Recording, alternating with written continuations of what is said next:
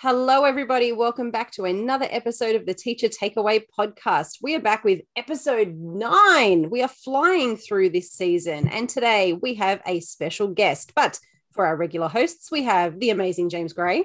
Hello, everyone. How are we? The magnanimous Aaron Johnston. Welcome back. And the ever beautiful Alice Viggers. Thanks for joining us. So great to have you back. I am Beck West, and tonight we are joined by Charlotte, who brings with her a wealth of knowledge that I am very, very excited to share with you today. We're going to be looking at making the most of PL. Thank you so much for joining us, Charlotte.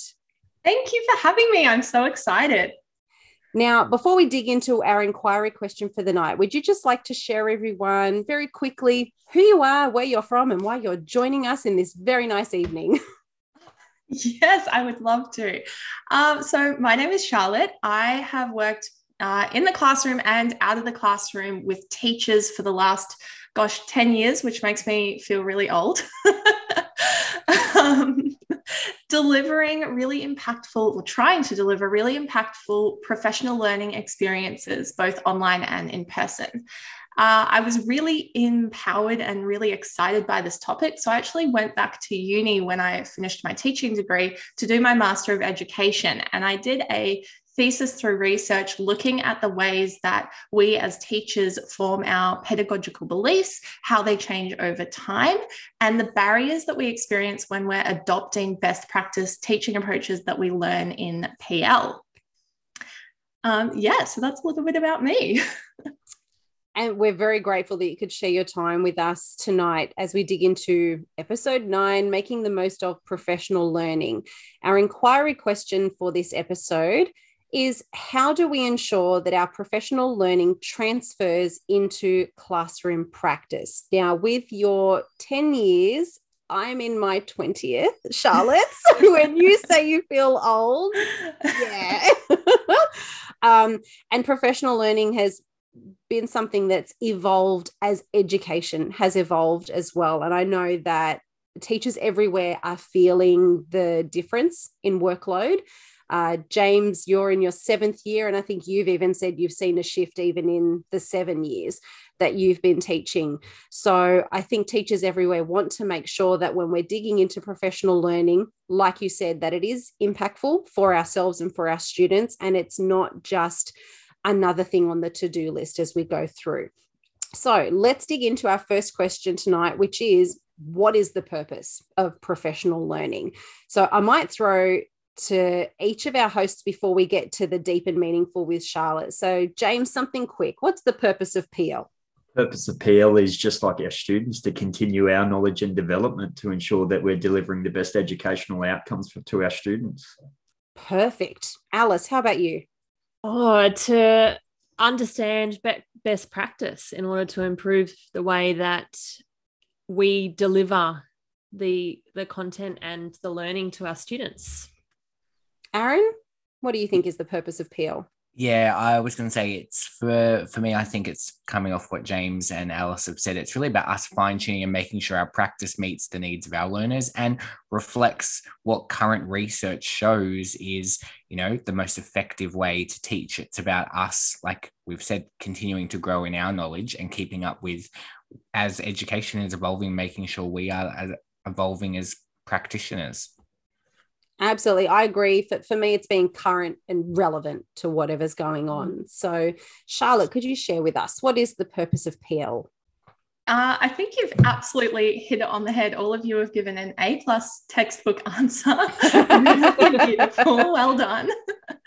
Um, I think that while it's really nice to have this purpose of PL, it can sometimes get lost because it's mandatory often just like assessment when we're assessing our students the mandatory element of pl can be what drives us. And sometimes we can find ourselves sitting in a pl simply because we have to. And i think it's really important to tap into the real reasons as you've all just said to improve our teaching practice and to stay current. And just like our students, if we don't have that why that resonates with us, we aren't really going to get much out of any PL, no matter how good it is. Um, this is why we have things like learning intentions and success criteria and that have been shown to increase student buy-in and engagement. It's the same for us with PL.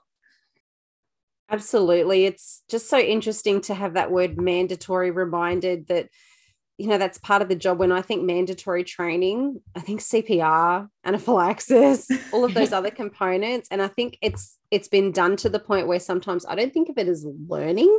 I think of it as just ticking the box. Yeah. Mm-hmm. um and it, i guess it depends on yeah the relevance to you. If you're a uh, you know beginning teacher that's quite new for you. And um, it could be something that you're thinking how do i manage my children's health and safety in the classroom? So When Um, when um, Charlotte said mandatory, I, I thought of you know the CPR and all that kind of stuff, but I also thought of the ones that are linked to our um, school improvement initiatives that as a staff we all do. You know, we're learning about best practice in say spelling. We are all attending this PL or we will all engage in this. So therefore it becomes a mandatory professional learning regardless of whether you feel you need it or not. Aaron you've got a question for us Yes, I do.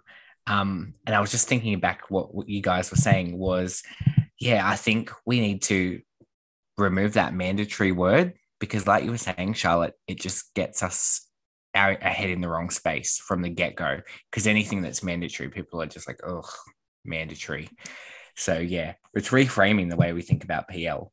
But uh, my question is, uh, well, let's talk about what's the trouble with PL. I know um, you were saying, Charlotte, you've done a master's in this area. So let's talk about that. What's the trouble with PL? Yeah, okay. Um, well, the short answer is that there is a known disconnect between a lot of PL and lasting impact in our teaching practice. And why is that? It's mainly because the most traditional PL fails to practice what it preaches.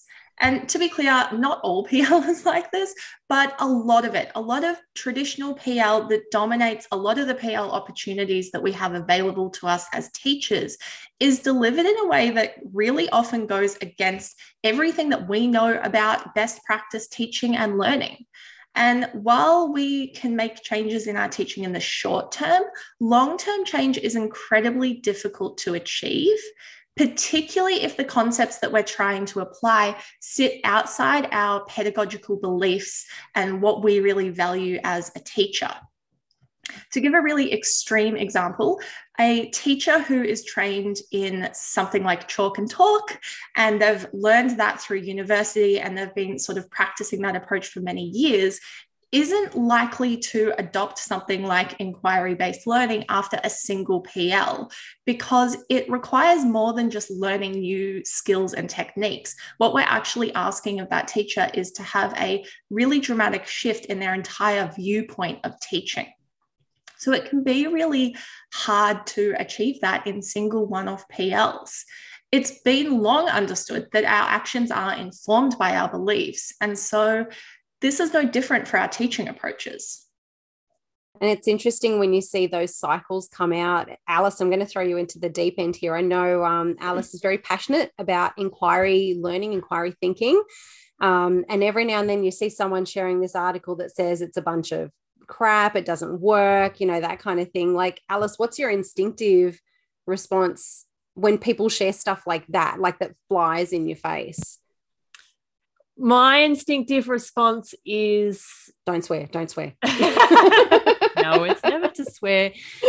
My my instinctive response is to think, why? What what experience have you had with that way of thinking that makes you believe that? It's not to say that um, oh no you're wrong and to to give this long-winded response to the person who's posted it because you know it don't for me it always comes back to you don't know what you don't know and if Mm. you haven't experienced um, that way of thinking and that way of um, you know teaching then you don't really have an understanding of what it means and what it looks like to engage in in meaningful and relevant inquiry in any kind of space.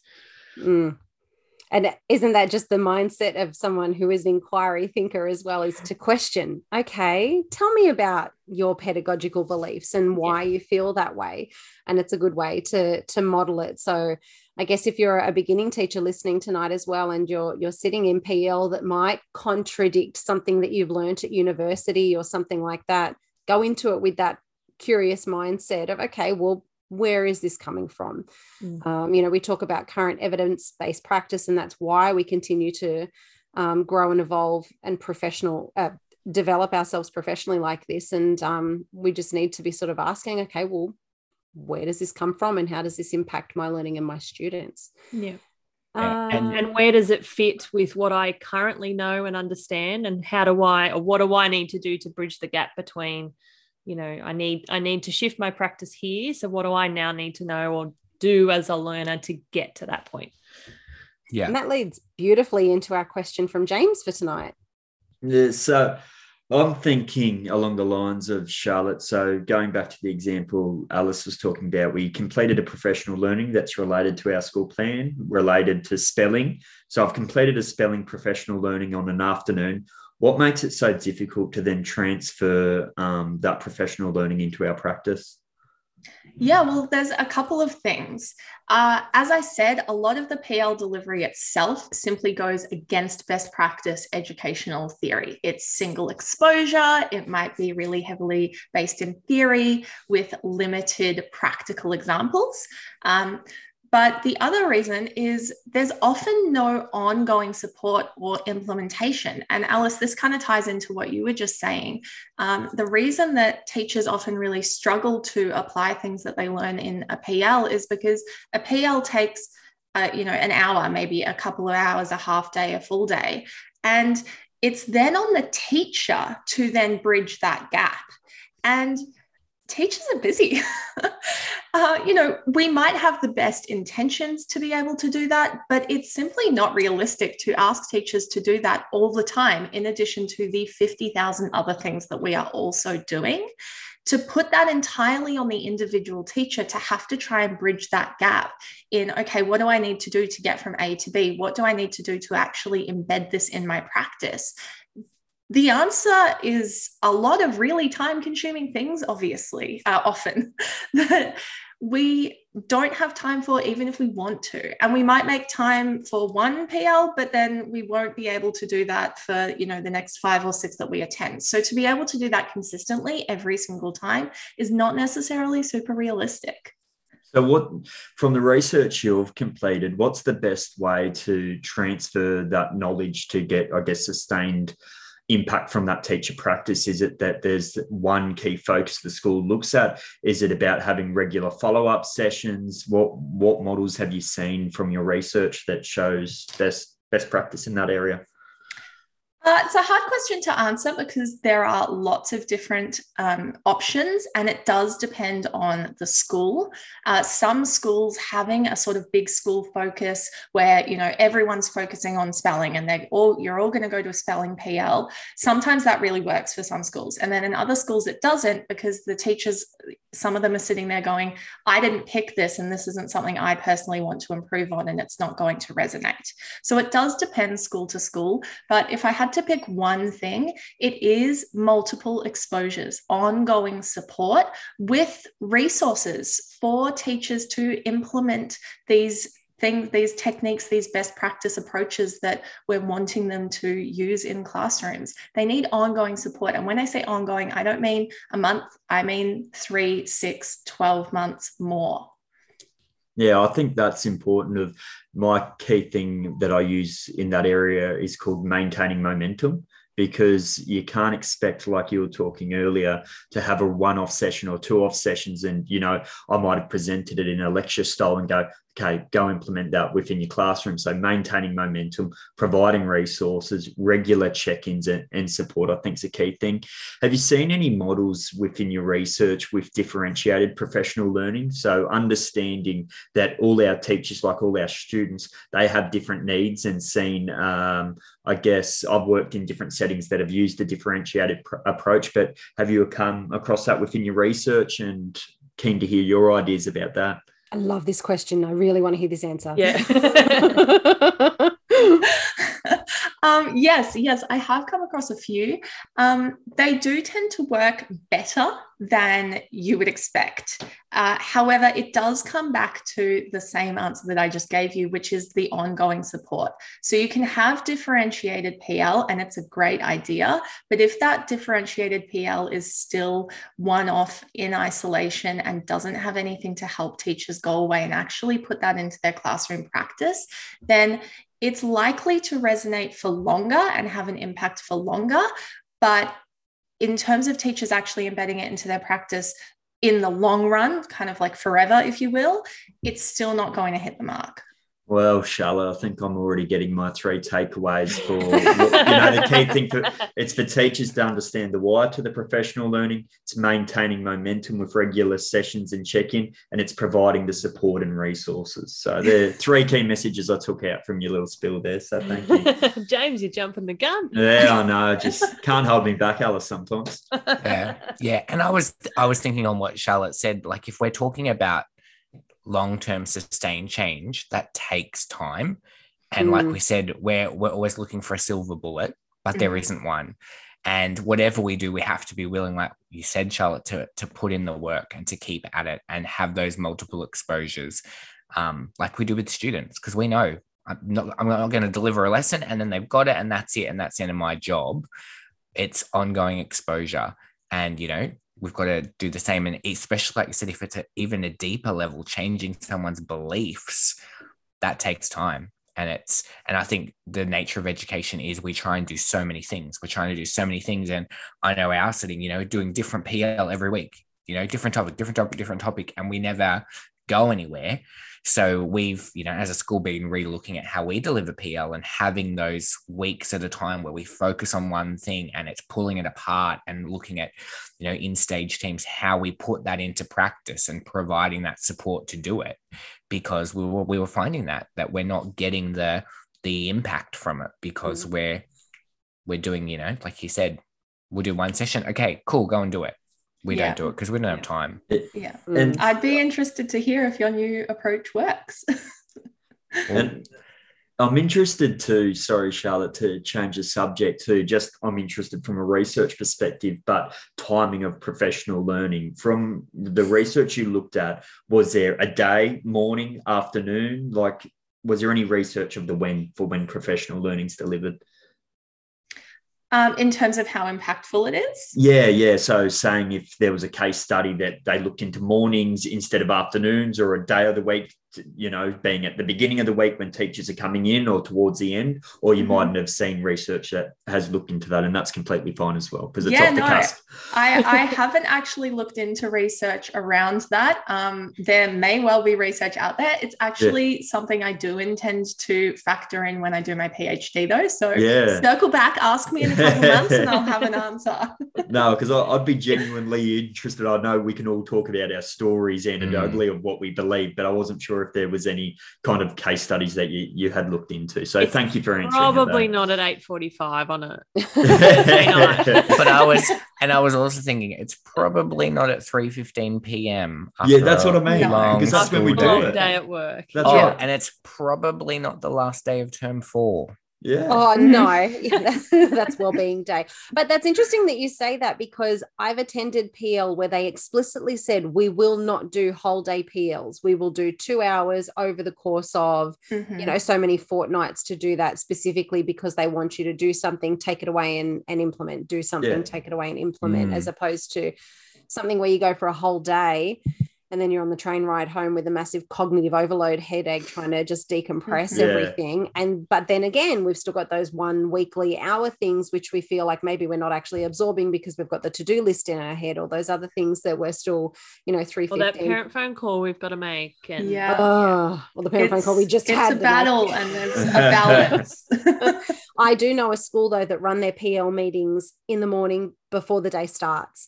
So they're at eight. o- They're at school at I think eight o'clock they start, and they go to like eight fifty, and then walk out and start teaching. So I don't know what how duties or anything like that works, but that's their culture. Is they do it at the beginning of the day when they're fresh and they've got their coffee, when they're ready to Yeah. go, and they're about to walk into the classroom Mhm. right after doing it with it fresh in their head. And if I was a morning person, I would probably advocate for it.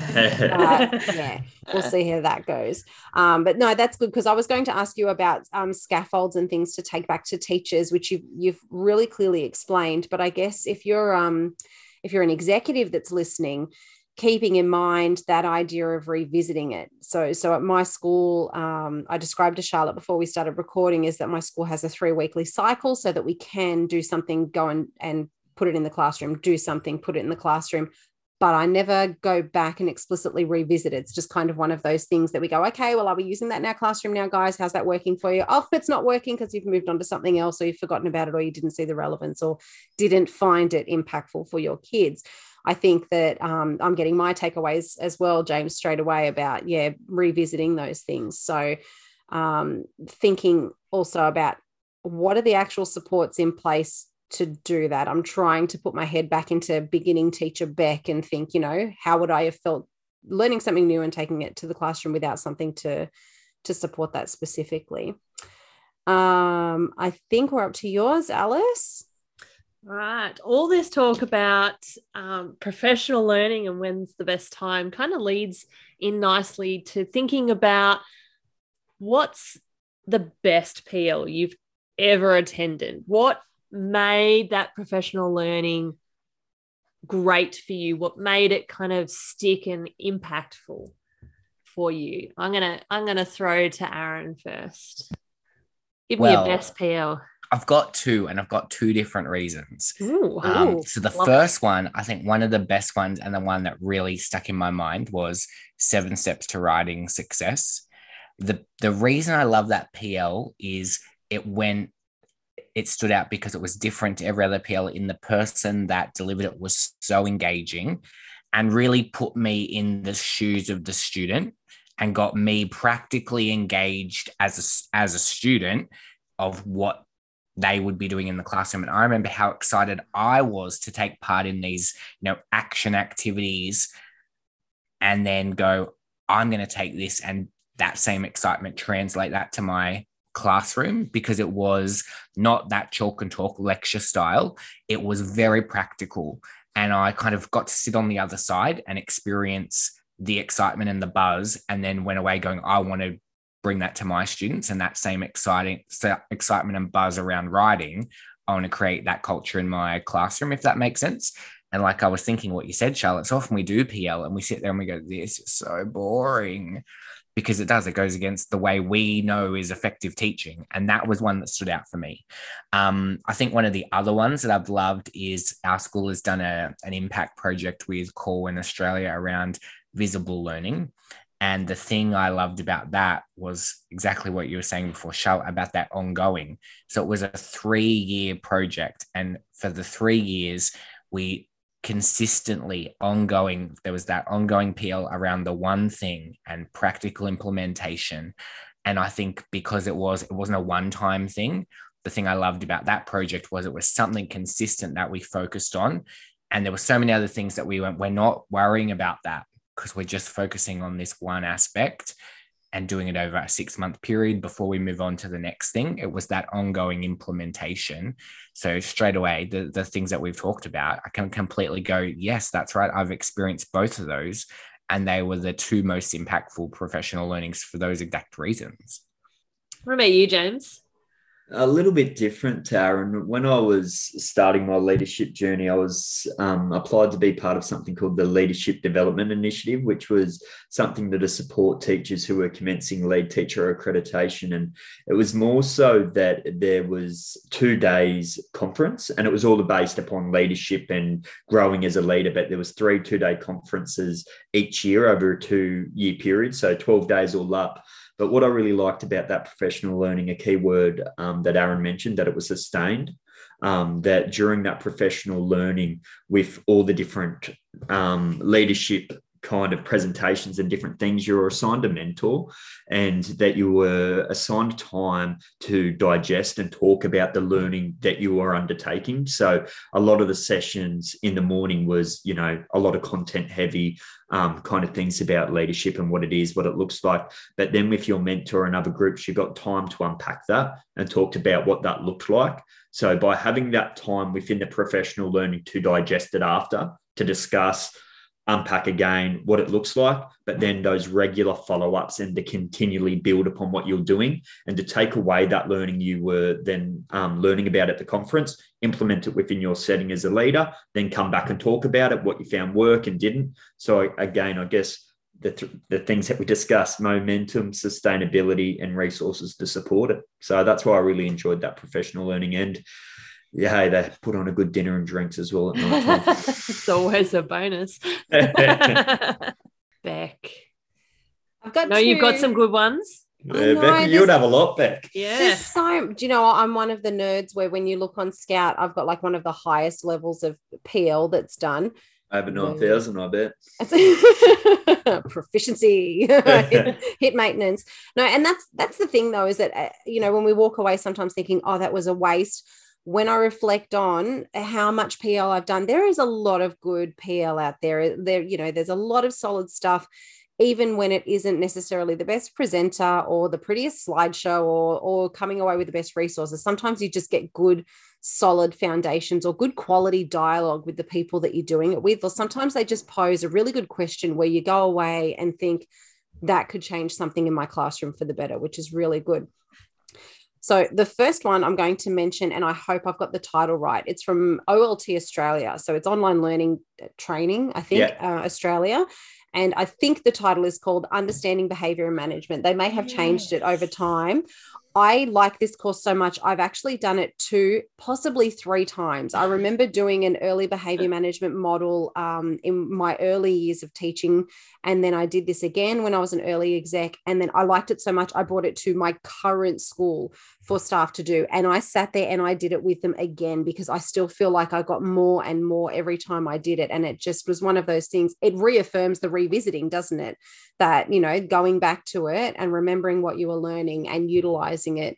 And maybe I looked at it with a different mindset, but it really just got to the crux of um, looking at behaviors and understanding what's going on for the kid, for the teacher, for the environment, and really breaking down everything that's in there. And um, I like the fact that the process for it is sometimes it's blended. So some of it is online. You can sit there and self pace and watch the videos twice if you need to, um, and doing the activities. And then you get that face to face time to follow up ask the hard hitting questions ask for um, you know uh, real examples pertaining to your specific child as opposed to just the example kid that's in the in the learning it was really good example of blended learning um, i gained a lot that i put into practice that i still use in practice now successfully and even supporting teachers is successful so if you can do it do it i think it's really good if you can do it in a team even better. It's always better to do it with your colleagues and be able to bounce those ideas off each other.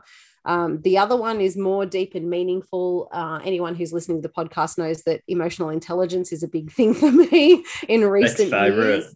I'm loving it because it, it's um it's been really uh, overwhelming but great at the same time. So the the first course I did was through Genos International and it was just called Leading with Emotional Intelligence and I, I started a folder called um, my folder of uncomfortable truths as I learned more about myself and emotional intelligence and what kind of leader I can be. And then it developed into the next sort of level called the leadership circle. And e- e- even if you don't have time for more PL, you've got enough on your plate, if you read the book Dare to Lead by Brene Brown, it touches on emotional, or I shouldn't say touches on, it goes deep into emotional intelligence and, uh, you know, leading with vulnerability and, and doing those things because whether you're a leader or a beginning teacher, there's so much to learn about yourself and how and emotional intelligence because we work with adults. Like kids are our core business but we need to work with adults and and what we deal with can be really impactful as a teacher. And um, you, you really need to know yourself well to be able to um, manage some of the really hard parts of our job. So i would highly recommend pl in any of those areas. What about you alice?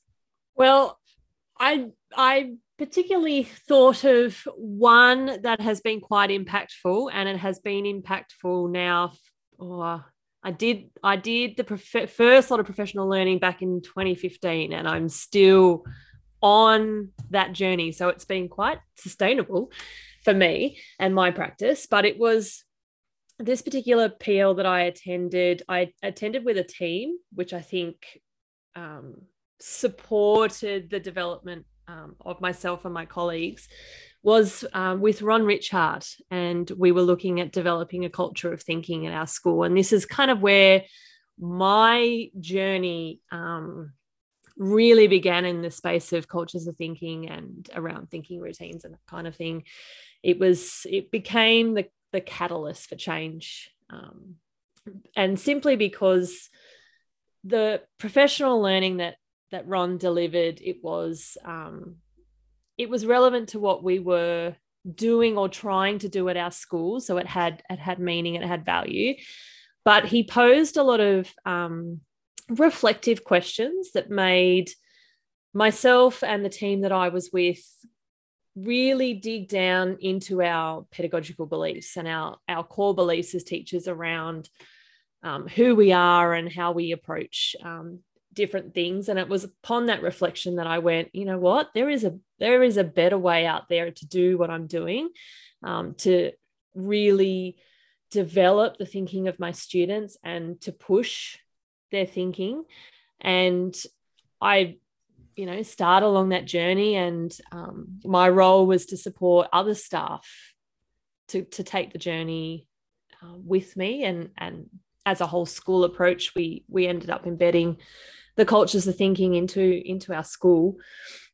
But that for me has has been a long lasting and, and sustainable professional learning. I continue to um, to build my understanding around that area and, and embed that into the classrooms that I teach in, the teachers that I work with, the way that I lead um, others is is all driven from the foundation that I I um, kind of built and at that first professional learning that I attended.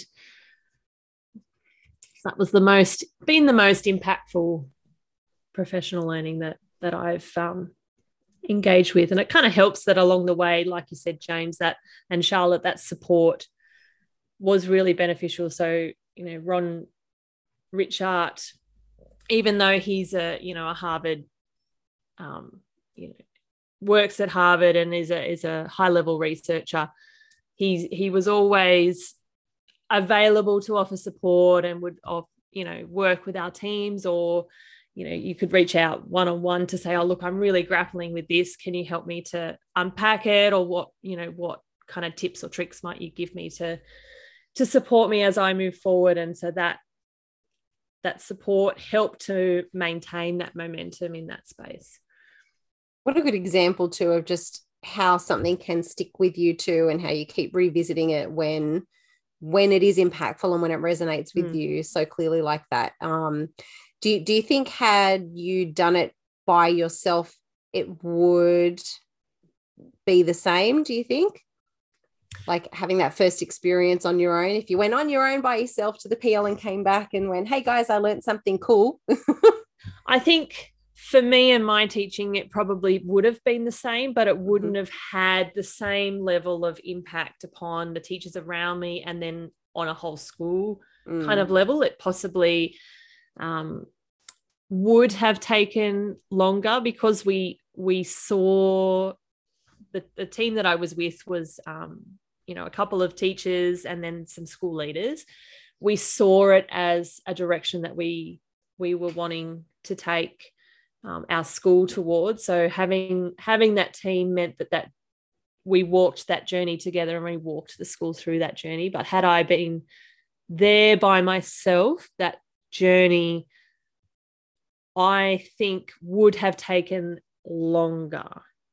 Wouldn't have gotten that shared buy-in from the get-go. Yeah as as probably as quick as it did yeah. Yeah.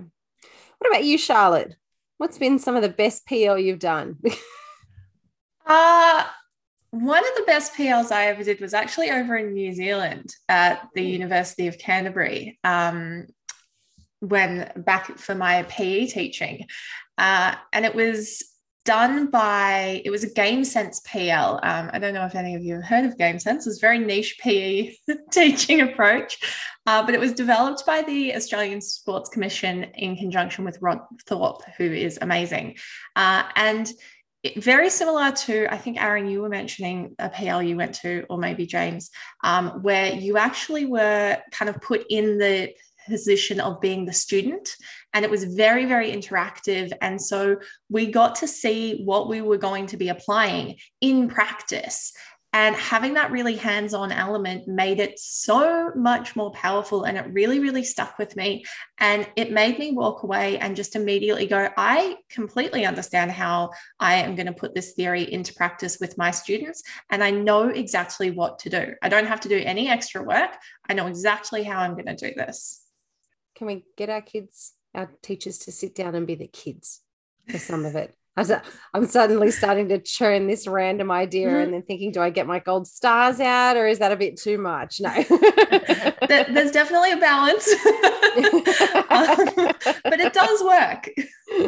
It's, but I guess it's that that mindset we've had a conversation before about you know when you're setting up your classroom go sit at one of the kids tables see mm-hmm. what it mm-hmm. would feel like to be at the table or sitting on the floor you know and i guess it would be that same kind of thing and actually no if i think back to the behavior one that i did one of the trainees took a photo of me teaching and it was me standing um, I considered it standing next to a student. But when you look at it, I was standing over the child because yeah. I'm quite tall. And it was this little um, year four kid, very short year four kid, who's kind of looking at me like, you know, what are you doing hanging over me? And it's just because it was just because of my sheer size.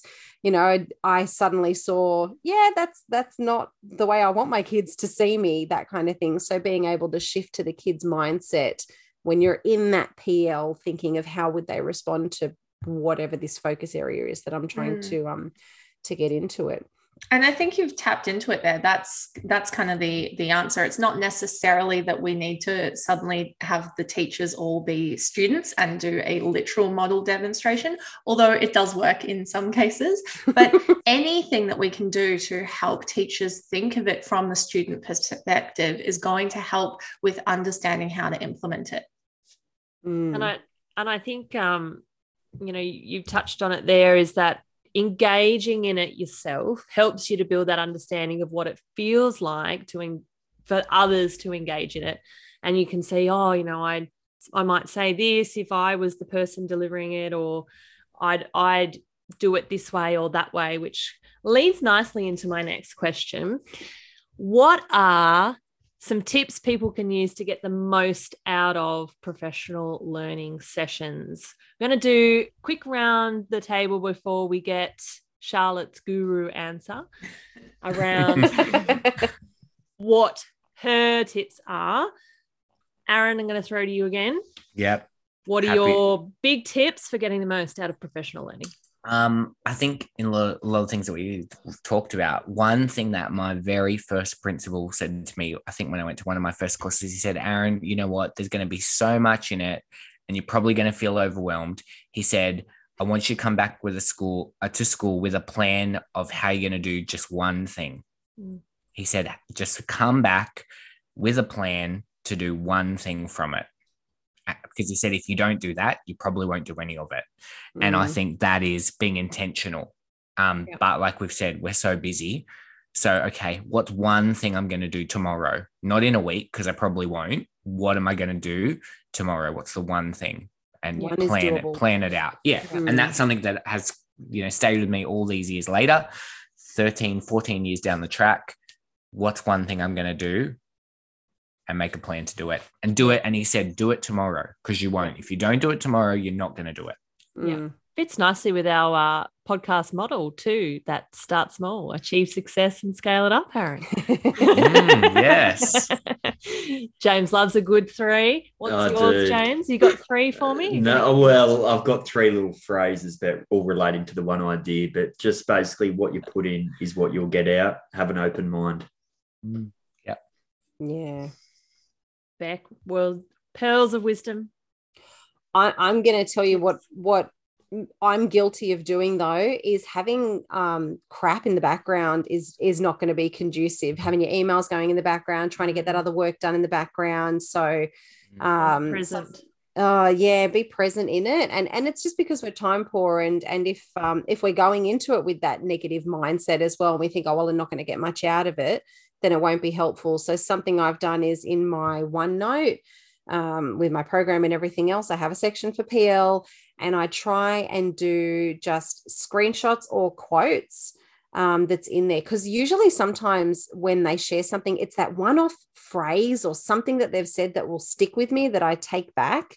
Um, you know, th- that's the kind of thing that sticks with me. So I try and make sure I note it down now instead of just hearing it going, oh, that was an interesting thing I want to take away. I try and write it down so that it's there and I can revisit it when I'm going back and either feeding back to teams or exec or or something like that is um I try and dedicate a space to it where I can document something. So Aaron, you're talking about taking one thing away to put into practice. I need to make sure I've got something, a tab there Mm. done, filled with something from the PL. I like having um and it kind of links Aaron with what you were saying around looking at okay, here's here's what I do in my practice, here's where I'm at. What's something that I'm gaining from this professional learning that can level me up, that can take my practice to that next level, that you know, that like you said, that one thing that you can implement in in your room as a leader tomorrow. That's I'm gonna I'm gonna scale up what I'm doing, take it to that next level, and and see how that goes. Charlotte, what are your words of wisdom? Hit us. What should our tips be? Those are all really good tips. I support all of those tips. Um, I think another one links into what we actually started the episode talking about, which is to pre think what you want to get out of a particular PL or a particular session. So essentially, create your own learning goals and really think about why am I going to this session? What do I hope to get out of it? And keep that front of mind. Um, another one is to, if you're able to, to record the session. Uh, this kind of links in with theory of multiple exposures. If you can listen to it back when you're driving to work in the car a few days later, um, I think, you know, we often get things out of something when we revisit it. We'll get something different out of it each time. And so being able to, you know, put it on two times speed and just listen to it while you're on the train or in the car, um, that can be really helpful. Uh, another one, Beck, you actually just said that you did this, so this is great, is to get a dedicated PL notebook. Uh, this sounds a little bit sort of superficial or a bit silly, but it really links into out of sight, out of mind, which is very real.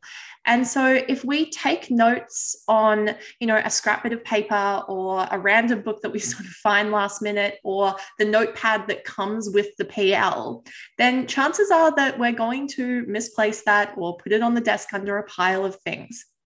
And so having a dedicated book, whether that's physical or digital, and having a spot that all of your PL notes go makes it more likely that you will pull it out and refer to it because you'll see it sitting there and you'll go, Oh, what was that thing that I learned in that PL? Just want to remind myself. And you can just grab that book and have a quick look in it. Um, another one is, and this kind of links into what one of you was saying as well, is understanding that it is often on us to take the responsibility to revisit key concepts. And so when you book the PL, when you put it in your calendar, I'm going to this PL on this day at this time, also make an appointment with yourself to revisit that information and make that a calendar event. Put it in your diary. You know, I'm going to a PL on Thursday. On Monday at 2 p.m., I'm going to spend an hour just having a look at what I learned from that PL. Make it a couple days later, and maybe you spend that time creating a resource that, so that you can implement an activity. Maybe you spend that time just going through the notes that you took so you can sort of distill what you want to implement.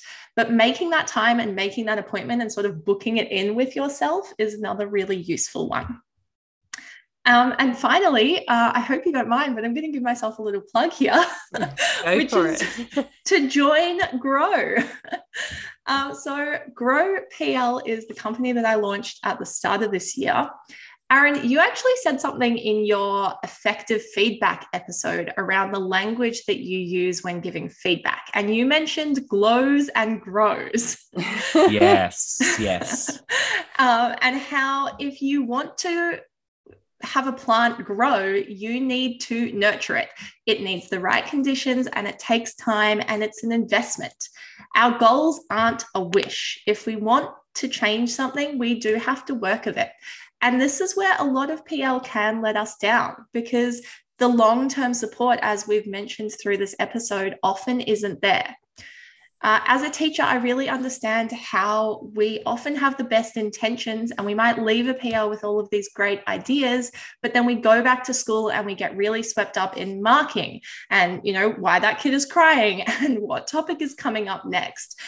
And we might try something else once or twice, but often it doesn't go far beyond that as an educator, I think I'm pretty safe to say when I speak for all of us that we really value equal access to education for all students. And we value being the best for our t- students so that they can then be their best and achieve their best. Yet, interestingly, a lot of PL doesn't really mirror this. Somehow, when it comes to PL, all of those beliefs that we have about the importance of education and what makes education great and how to educate get really lost in translation. And a lot of PL doesn't practice what it preaches in terms of educational best practice or equal access for all teachers. So these are things that Grow is trying to change.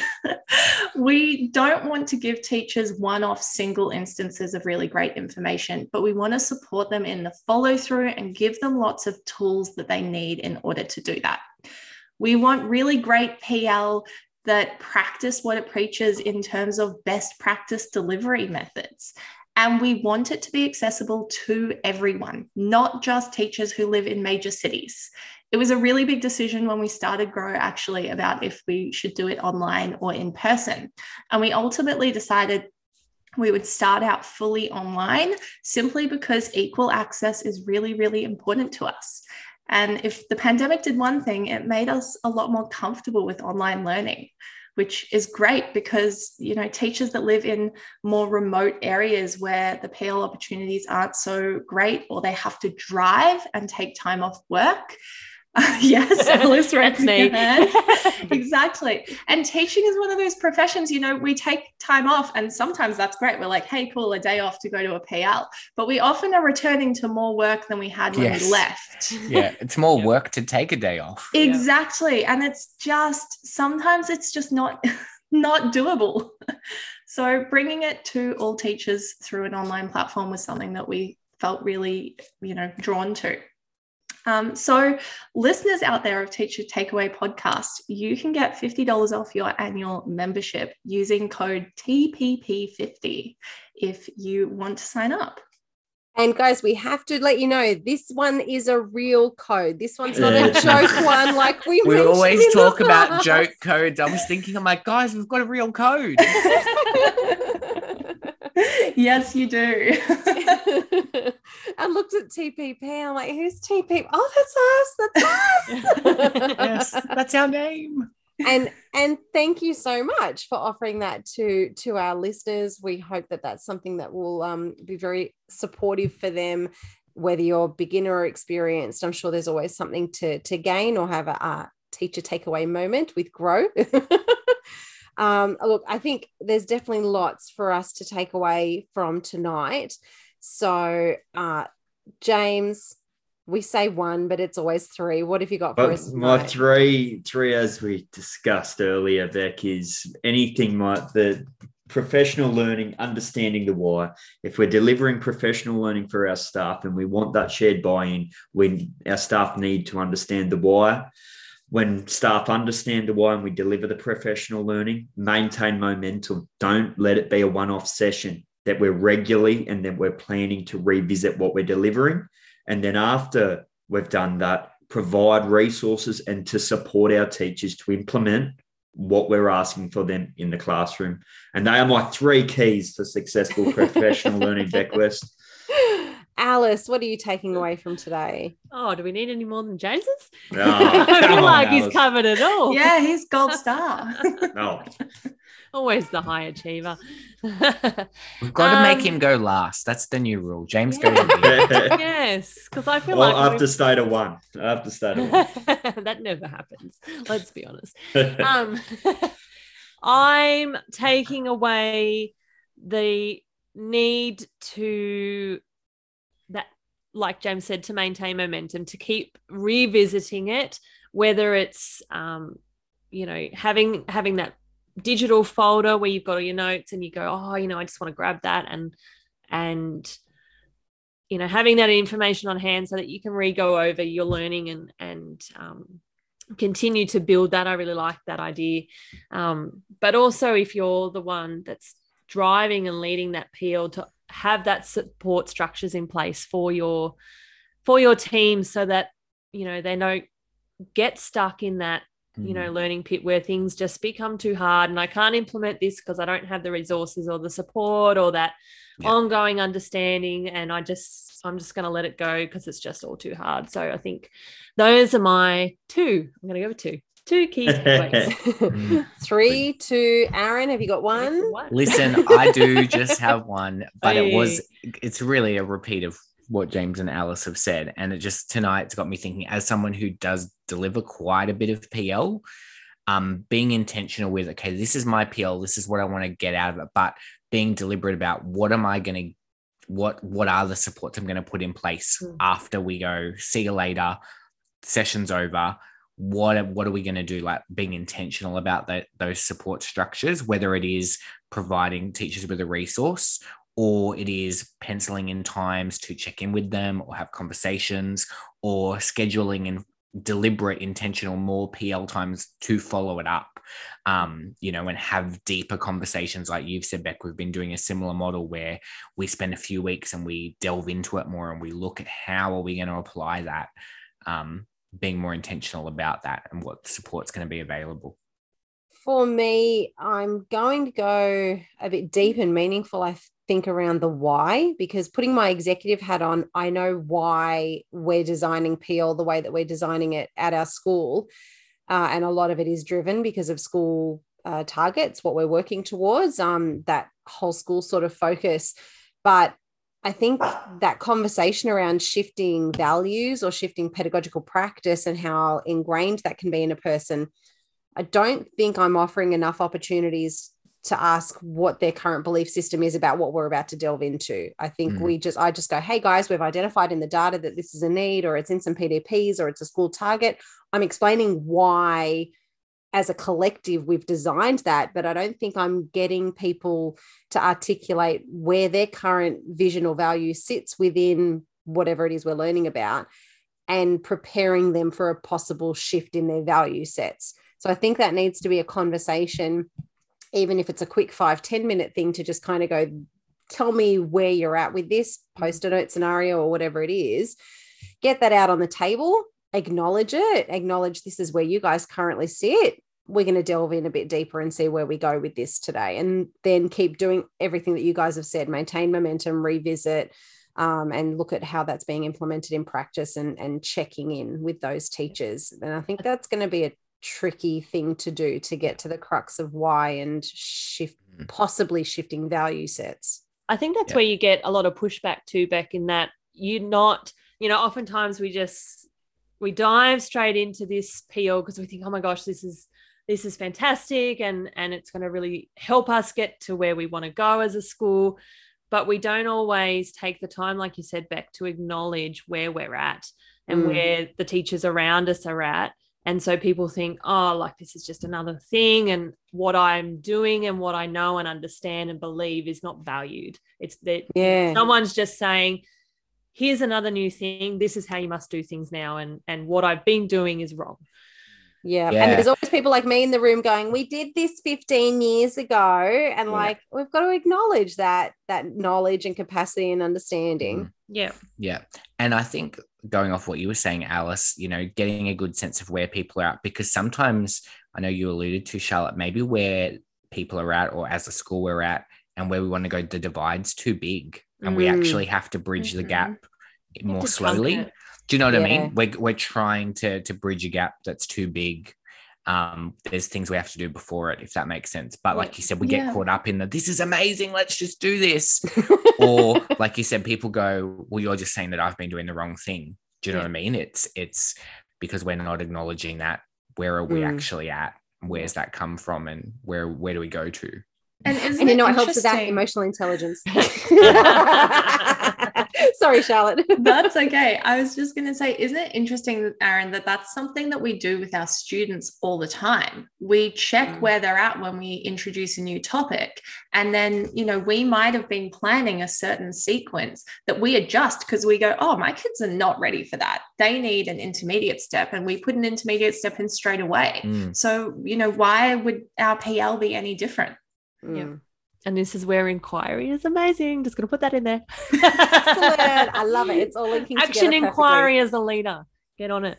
Love it.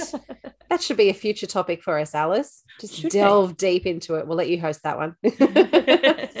okay, as we wrap up tonight's episode, Charlotte, where can we find you online? Uh, you can find us at our website, www.growpl.com.au. We're on Instagram, grow.pl, Twitter, grow underscore PL, or you can find us on Facebook, search for Grow Professional Learning. Thank you so much again for taking the time tonight. I'm sure that what you've given us is just a tiny drop in the wealth of knowledge that you have around this. So please head over, check out um, her on the socials and on her website. And don't forget our discount, TPP50, to get $50 off annual membership. Actual code it really exists. okay. So thank you for joining us for episode nine, making the most of professional learning. I am Beck. Thank you, James, Aaron, Alice, and good night to Charlotte as well. Thank you for staying up with us. We look forward to seeing you in the ne- next episode. If you want to contact us with any episode suggestions, we are also on Facebook, Insta, and Twitter. Twitter. I'm trying to remember all our socials there. Um, and we look forward to seeing Alice's many copious notes from this episode coming, as guys. well. I promise. Sorry, they haven't been up. I will get on to that. She's a teacher and a mum, guys. Give her a minute. we appreciate all the effort, Alice. Thanks everyone for joining us tonight.